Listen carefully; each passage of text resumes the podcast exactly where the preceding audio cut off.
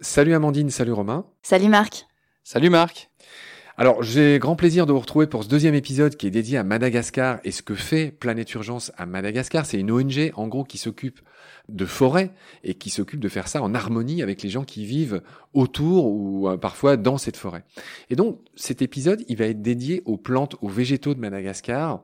Et peut-être avant de commencer, Romain, si tu es d'accord, j'aimerais que tu nous décrives les différents milieux de Madagascar, on s'en doute, il y a de la forêt, mais il y a aussi sans doute, je vais appeler ça de la savane.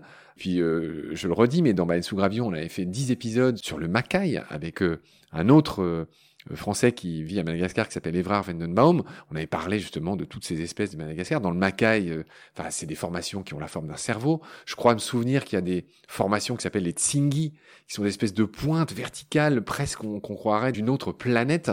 Est-ce que tu nous présenterais un peu les différents milieux de Madagascar Déjà, Madagascar, c'est un pays qui est dans une zone tropicale, qui est assez long. Hein. La longueur du territoire, elle fait 1600 km, donc on, on va avoir une variété de climats. Le climat qui est au sud du tropique du Capricorne est très sec, et le climat qui vient de l'est est très humide puisque ça vient de l'océan Indien. En fait, il y a les, les alizés qui apportent beaucoup d'humidité de l'océan Indien et qui apportent aussi de l'humidité sur le nord. Donc, on va avoir une diversité de types de végétation, des végétations plutôt sèches, euh, semi-arides, on va dire plutôt sud, plutôt à l'ouest, et on va avoir des végétations de forêts humides, l'enfer vert avec euh, les lianes, les branches dans tous les sens. Ça, ça va être plutôt sur l'est et le nord de l'île. D'accord. Ah oui. Alors tu m'apprends que c'est pas une, un découpage nord-sud, c'est plutôt est-ouest grosso modo ce que tu dis. Tout à fait. Donc, côté océan Indien à l'est, c'est un peu humide, forêt euh, que tu as dit en fer vert, c'est drôle, ça me fait penser à l'Amazonie. Et côté ouest, c'est plus désertique, c'est ça ce que tu dis. Hein? Voilà, c'est plus des hauts plateaux de savane. Euh, on va avoir des paysages qui ressemblent plus à, à ce qu'on ce qu'on pourrait voir au Kenya ou ou en Tanzanie, euh, des choses comme ça. Alors, Amandine, toi, tu y es allée à Madagascar. Est-ce que tu t'y retrouves dans ce que dit Romain Et peut-être, qu'est-ce que toi, tu as vu? Ce qui m'a frappé à Madagascar, moi, c'est cette terre rouge, euh, où effectivement, c'était dit l'île verte, et maintenant on l'appelle l'île rouge, parce que ça a été déforesté, la terre est extrêmement rouge, et pendant les périodes de cyclone, tu vois l'eau tomber, qui ruisselle, et qui fait tomber la terre. Tu as une érosion qui te fait des trous dans la terre rouge. Moi, c'est ça qui m'a marqué sur, euh, sur Madagascar. Oui, cette terre qui est célèbre, qui s'appelle la latérite et qui contient beaucoup de fer oxydé. Hein. C'est pour ça qu'elle a cette couleur rouille, euh, rouge vif, euh, comme on disait. Romain, on en était à décrire les différents milieux de Madagascar. Tu l'as bien fait.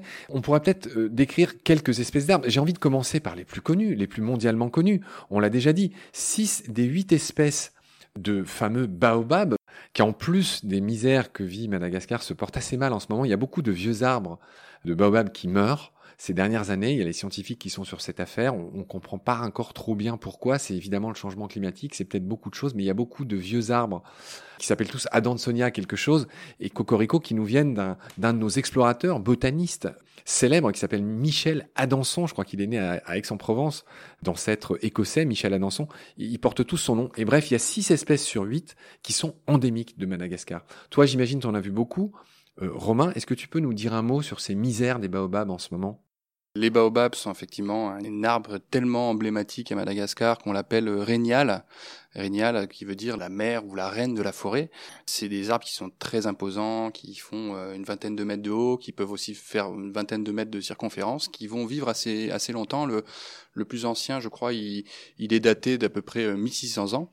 Et c'est un, arbre qui, euh, heureusement pour sa survie, n'a pas un, un, bois de très bonne qualité. L'écorce, en fait, c'est très friable.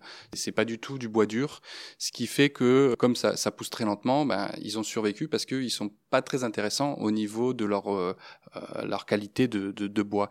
Mais ils ont une valeur extraordinaire. C'est euh, une légende raconte que le, baobab a été planté à l'envers pour justement le punir de sa grandeur et de son arrogance. Son fruit s'appelle le pain de singe, mais il me semble qu'il est aussi surnommé justement l'arbre qui pousse à l'envers. C'est un de ces arbres à palabres au, au, pied duquel se réunissent les sages des villages. Est-ce que c'est le cas à Madagascar? Euh, oui, oui, c'est le cas, euh, bien sûr, hein, c'est le cas. Alors, on peut aussi euh, découvrir le baobab amoureux. Alors là, c'est deux baobabs qui s'enlacent, qui est aussi une image assez connue euh, des baobabs à Madagascar.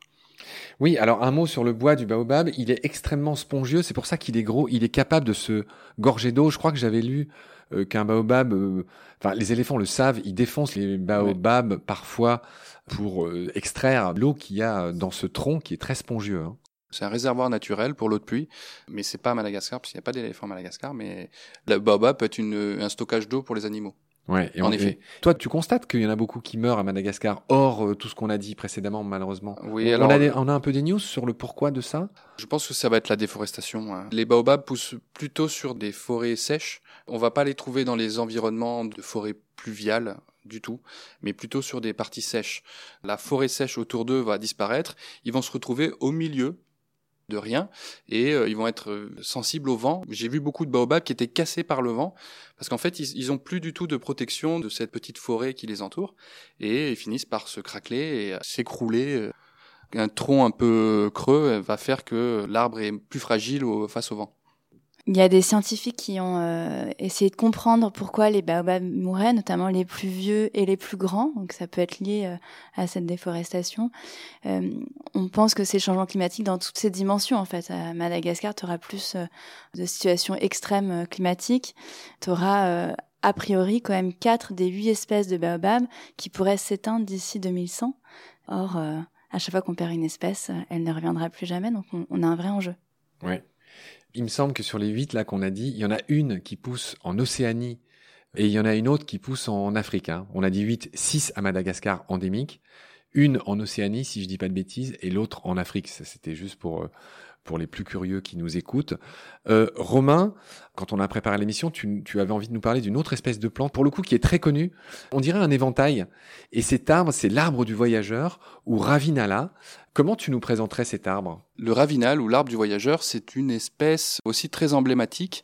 Alors ravinal, ça vient de deux mots malgaches, hein, al qui est la forêt, et ravina, ça vient de la feuille. Donc c'est le symbole d'une feuille euh, qui représente la forêt à Madagascar. Ah oui, c'est rigolo, c'est un peu comme une fractale finalement. C'est-à-dire que cet arbre unique euh, ressemble à une forêt à lui tout seul. Effectivement, quand on le voit en photo, ça ressemble à un éventail. oui, oui. Ça ressemble à une sorte de palmier, mais qui serait dans un seul plan. Ça fait partie de la même famille que les bananiers. Euh, c'est pas un palmier, c'est pas un bois dur non plus. Ça fait plutôt partie de la famille des bananiers. Et donc, ce n'est pas un arbre techniquement. Voilà. Et techniquement, ce n'est pas un arbre, effectivement. Donc c'est une espèce qui est assez emblématique, c'est une espèce qui est très utile aussi pour la construction. Toutes les cases traditionnelles, le côté est de Madagascar, donc du côté plutôt pluvieux de Madagascar, vont utiliser euh, les branches, les feuilles pour euh, la toiture, euh, le plancher, les murs des cases. Et c'est aussi une source alimentaire. On peut trouver sur des ravinales assez jeunes, on peut on peut manger en fait le, le cœur de l'arbre. Ah, c'est un peu comme les cœurs de bambou là. Voilà, c'est ça c'est ça. On peut aussi manger des graines qui sont assez farineuses et qui euh, peuvent être cuites euh, avec du lait. Ça peut rentrer dans, la cuisine euh, locale. Pourquoi on appelle arbre du voyageur? C'est parce qu'en fait, il, a une capacité à stocker l'eau dans ses pétioles. L'eau, en fait, va rester bloquée à la base de cet éventail. Ah à la commissure. Voilà. Et tu peux, si tu plantes une pointe ou un couteau, tu vas avoir l'eau qui va couler sur ton couteau et tu peux boire, on va dire. Tu pourrais planter une paille et avoir de l'eau qui coule. Ah, c'est génial. Tu l'as déjà fait? Non, non, je l'ai pas fait parce que en fait, le problème aussi, c'est que c'est une eau croupie, donc euh, il y a tout un tas de, de bestioles, ce qui n'est pas très euh, saine. Il faudrait la, il faudrait la filtrer en fait pour la boire. D'accord. Est-ce que je te pose tout de suite la question Ce Ravinala, tu nous en parles. Euh, alors, euh, Amandine va nous ajouter quelques petits compléments d'infos croustillants comme on les aime à, à combat. Mais avant ça, je voudrais quand même te demander, tout simplement, si cet arbre est en danger. Tu m'en parles parce qu'il est aussi en danger comme les baobabs? On ne peut pas estimer que c'est en danger aujourd'hui. D'accord. Tu me rassures et, du coup, avec d'autant plus de plaisir, Amandine, est-ce que tu peux un peu nous donner deux trois éléments en plus sur le Ravinala En fait, par élément de langage, on dit que c'est un arbre parce qu'il est tellement grand tellement euh, tellement massif, impressionnant. Massif, voilà. On pense que c'est un arbre, mais ça n'est pas un arbre puisque c'est une plante, une plante herbacée. Et ce qui est intéressant aussi sur cette espèce, c'est que on pensait qu'elle était monospécifique, donc une seule espèce, mais depuis très peu de temps, en 2021. dire une seule espèce dans la famille. Exactement. On s'est rendu compte qu'il y avait cinq autres espèces qui existaient. C'est là où c'est intéressant, c'est qu'on continue à découvrir, euh, et notamment sur Madagascar, euh, et on parlera du plus petit caméléon qui a été découvert euh, dernièrement, mais on continue à découvrir des espèces. Ouais. Tu ferais de moi un homme complètement heureux si tu me disais pourquoi il est surnommé l'arbre du voyageur. bah, il est surnommé l'arbre du voyageur justement parce qu'il permet d'avoir une sève abondante qui est potable, qui est facile à extraire avec un coup de machette. Et donc du coup, c'est ça qui lui a valu son nom, même si euh, ça vient en fait des langues occidentales qui disaient qui disaient qu'il pouvait désaltérer un voyageur. Romain, la troisième espèce dont on voulait parler avec toi dans cet épisode, c'est un arbre qui est un peu moins connu que les deux précédents là dont on a parlé. Alors son nom ça s'écrit tapia, mais tu me dis qu'on prononce tapi. Et c'est un arbre endémique des hauts plateaux centraux de Madagascar. Raconte-moi cet arbre. Pourquoi tu l'as choisi pour parler de votre action là-bas? Alors le tapis, c'est un des seuls arbres endémiques des hautes terres centrales de Madagascar, hein. c'est-à-dire que sur les hautes terres centrales, on, trouve moins de biodiversité végétale, mais euh, le tapis effectivement est très menacé, très menacé parce qu'on est on est dans les zones centrales, on est là où il y a plus de population, on est là aussi sur euh, un écosystème forestier qui est sous pression au quotidien, qui est aussi connu parce qu'il héberge, c'est l'arbre qui va héberger le ver à soie sauvage, le landibé, à partir duquel on va euh, créer tout un artisanat euh, autour de la soie sauvage pour faire des, des tissus, des linceuls, des écharpes et d'autres vêtements de cérémonie. Le ver est comestible, il est aussi collecté par les gens pour être consommé euh, parce que c'est un apport de protéines pour les villageois. Donc très utile pour la population. Il y a aussi des, on trouve des champignons, on trouve des plantes médicinales dans les écosystèmes de forêt de tapis, mais c'est un écosystème forestier qui est de plus en plus sous pression, qui tend à disparaître malheureusement parce que le tapis est un bois très dur qui pousse très lentement c'est un petit peu le, même système que le baobab, mais là, il y a une valeur vraiment sur le bois euh, qui est très très importante. Donc ça va être euh, un, bois dur qui va donner un charbon d'excellente qualité, qui va permettre aussi d'intégrer la construction d'outils agricoles, euh, de charrettes et choses comme ça. Et le problème, c'est qu'il pousse très lentement. Donc plus on va prélever du bois et le transformer ou l'utiliser pour les hommes, moins on a la forêt qui va se régénérer. Amandine, est-ce que ce que vient de dire Romain euh, match ce que tu as vu là-bas Est-ce que tu veux ajouter quelque chose sur ce tapis, sur cet arbre qui héberge, vous me l'apprenez, le ver à soie qui s'appelle le landibé? Euh, Moi, je vais vous parler peut-être d'une expérience euh, personnelle. Hein. J'ai eu la chance là d'être sur Madagascar sur le début de l'année. Et quand tu arrives sur cet écosystème, tu sens vraiment une émotion forte. Ce sont des arbres qui sont des arbres très anciens, tout courbaturés, et on dirait un peu des oliviers un peu épars dans une sorte de steppe. Euh, le milieu dont vous parlez, pour faire simple, en gros, vu qu'on est dans un podcast, malheureusement, on peut pas envoyer cette photo, mais on invite celles et ceux qui nous écoutent à regarder à quoi ça ressemble. On dirait des oliviers parsemés dans une sorte de steppe. En gros, ça ressemble à ça. Alors, ce sont des, espaces assez ouverts. Ils peuvent être sur des zones où ils sont beaucoup plus euh, nombreux, hein, euh, les, uns à côté des autres. Mais effectivement, ça reste des, arbres avec des troncs euh, torturés, presque squelettiques à certains moments. C'est sec, c'est extrêmement sec, ce qui fait qu'ils poussent vraiment pas vite, comme disait Romain.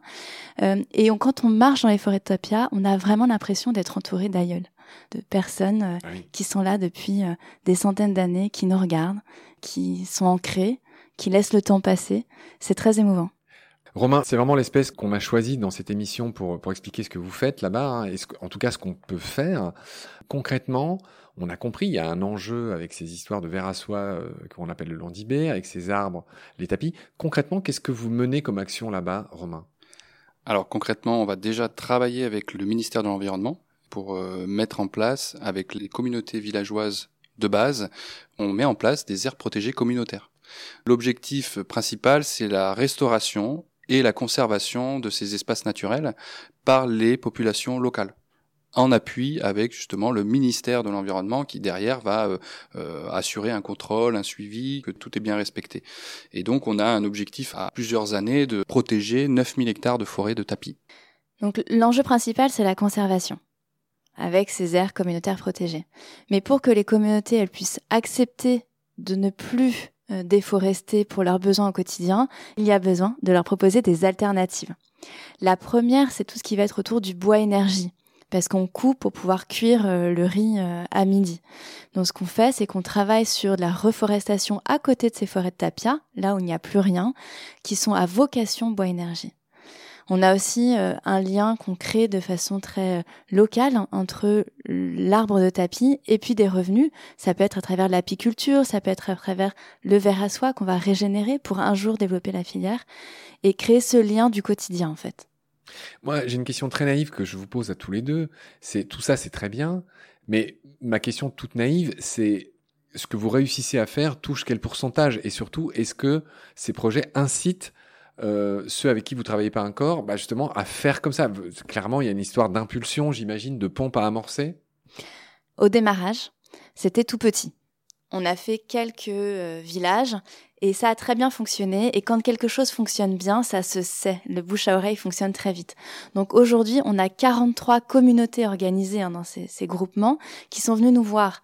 C'est important parce que ça veut dire que chacun commence à se dire, tiens, la protection du tapia va être intéressante pour mon quotidien. C'est ça qu'on veut atteindre. C'est 13 000 personnes qui sont, comment dire, dans ce projet. Amandine, je crois savoir que tu as une anecdote concernant ces tapis. Alors moi, je vais vous parler d'un gardien, un gardien des forêts de tapis. Il s'appelle Jean-Joseph. Jean-Joseph, il est responsable de l'ensemble des communautés d'une zone euh, où grandit et, vivent les tapis. Et il en est tombé euh, progressivement amoureux, puisque c'est toute euh, toute sa vie qu'il a dédiée aux forêts de tapis. Et en fait, il y a quatre ans, juste avant le Covid, Jean-Joseph a été arrêté. Nos équipes nous appellent en disant voilà, Jean-Joseph est emprisonné, on ne sait pas exactement pourquoi. C'est potentiellement un pack CanalSat, c'est potentiellement des savons qui l'auraient volé. Puis en on se rend compte que c'est parce qu'il est protecteur des forêts qu'il a été emprisonné. Et donc, on a travaillé avec des équipes locales et des avocats pour qu'ils puissent se défendre et qu'ils puissent aussi manger en prison puisqu'on doit payer son alimentation euh, quand on est en prison à Madagascar. Et il a réussi à sortir de prison euh, au bout de, quelques mois. Et depuis, il est encore plus gardien des forêts et il arrive à démontrer que quand on, protège ces forêts de tapis, on est aussi protégé. Et c'est vraiment quelqu'un euh, sur qui on s'appuie au quotidien. Ah oui, Jean-Joseph, il me fait penser au fameux Chico Mendes qui est malheureusement dans les forêts d'Amérique latine qui a été assassiné. Chico Mendes, même combat, quoi. il y a aussi des meurtres réguliers à Madagascar, hein, de protecteurs de la forêt. Oui, bah, comme dans tous les pays, malheureusement. Hein, c'est le sort de, de Diane Fossé. Hein. On, s'en souvient en Afrique qui protégeait les gorilles, les défenseurs de l'environnement. On la vie dure. J'ai pas de stats, mais il est bien, malheureusement, il est bien sinistre et bien connu que les protecteurs de l'environnement euh, n'ont pas la vie facile. Et il y en a beaucoup qui sont assassinés chaque année dans tous les pays du monde, bien sûr. Cher Romain, je me suis laissé dire que cet arbre permettait la fabrication d'un petit vin. je te vois sourire. Qu'en est-il? Il existe, euh, mais c'est très très local. À partir du fruit, en fait, une famille euh, fabrique du vin de tapis euh, qui se trouve localement. alors j'en ai j'en ai pas avec moi là, mais mais c'est mais c'est ton seul défaut. ça va être plutôt un vin cuit, aromatisé avec le fruit du tapis une sorte de martini euh, de, Madagascar, le vin de tapis, très bien quand je viendrai te voir. J'espère qu'on en goûtera. Je vous remercie tous les deux pour cet épisode qui était dédié aux arbres de euh, Madagascar et on a compris comment vous essayiez tout simplement de protéger les tapis et, et d'aider les populations, de les accompagner à préserver cette ressource incroyable. Je vous retrouve très vite, on va parler des petits caméléons et des... Euh, et, évidemment des lémuriens qui sont l'espèce tellement emblématique de Madagascar qui, dont les populations souffrent elles aussi beaucoup. D'ici là, prenez soin de vous et je vous retrouve très vite. Salut. Salut Marc. Merci, à très vite.